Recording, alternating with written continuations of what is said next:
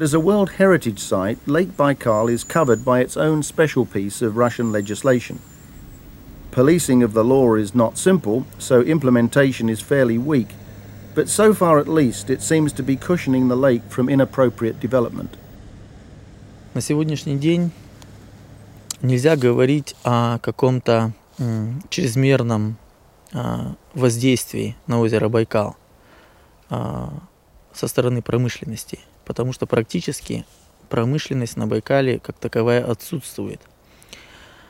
Поэтому мы можем говорить только о локальных каких-то экологических нарушениях, которые тоже, конечно, заслуживают внимания –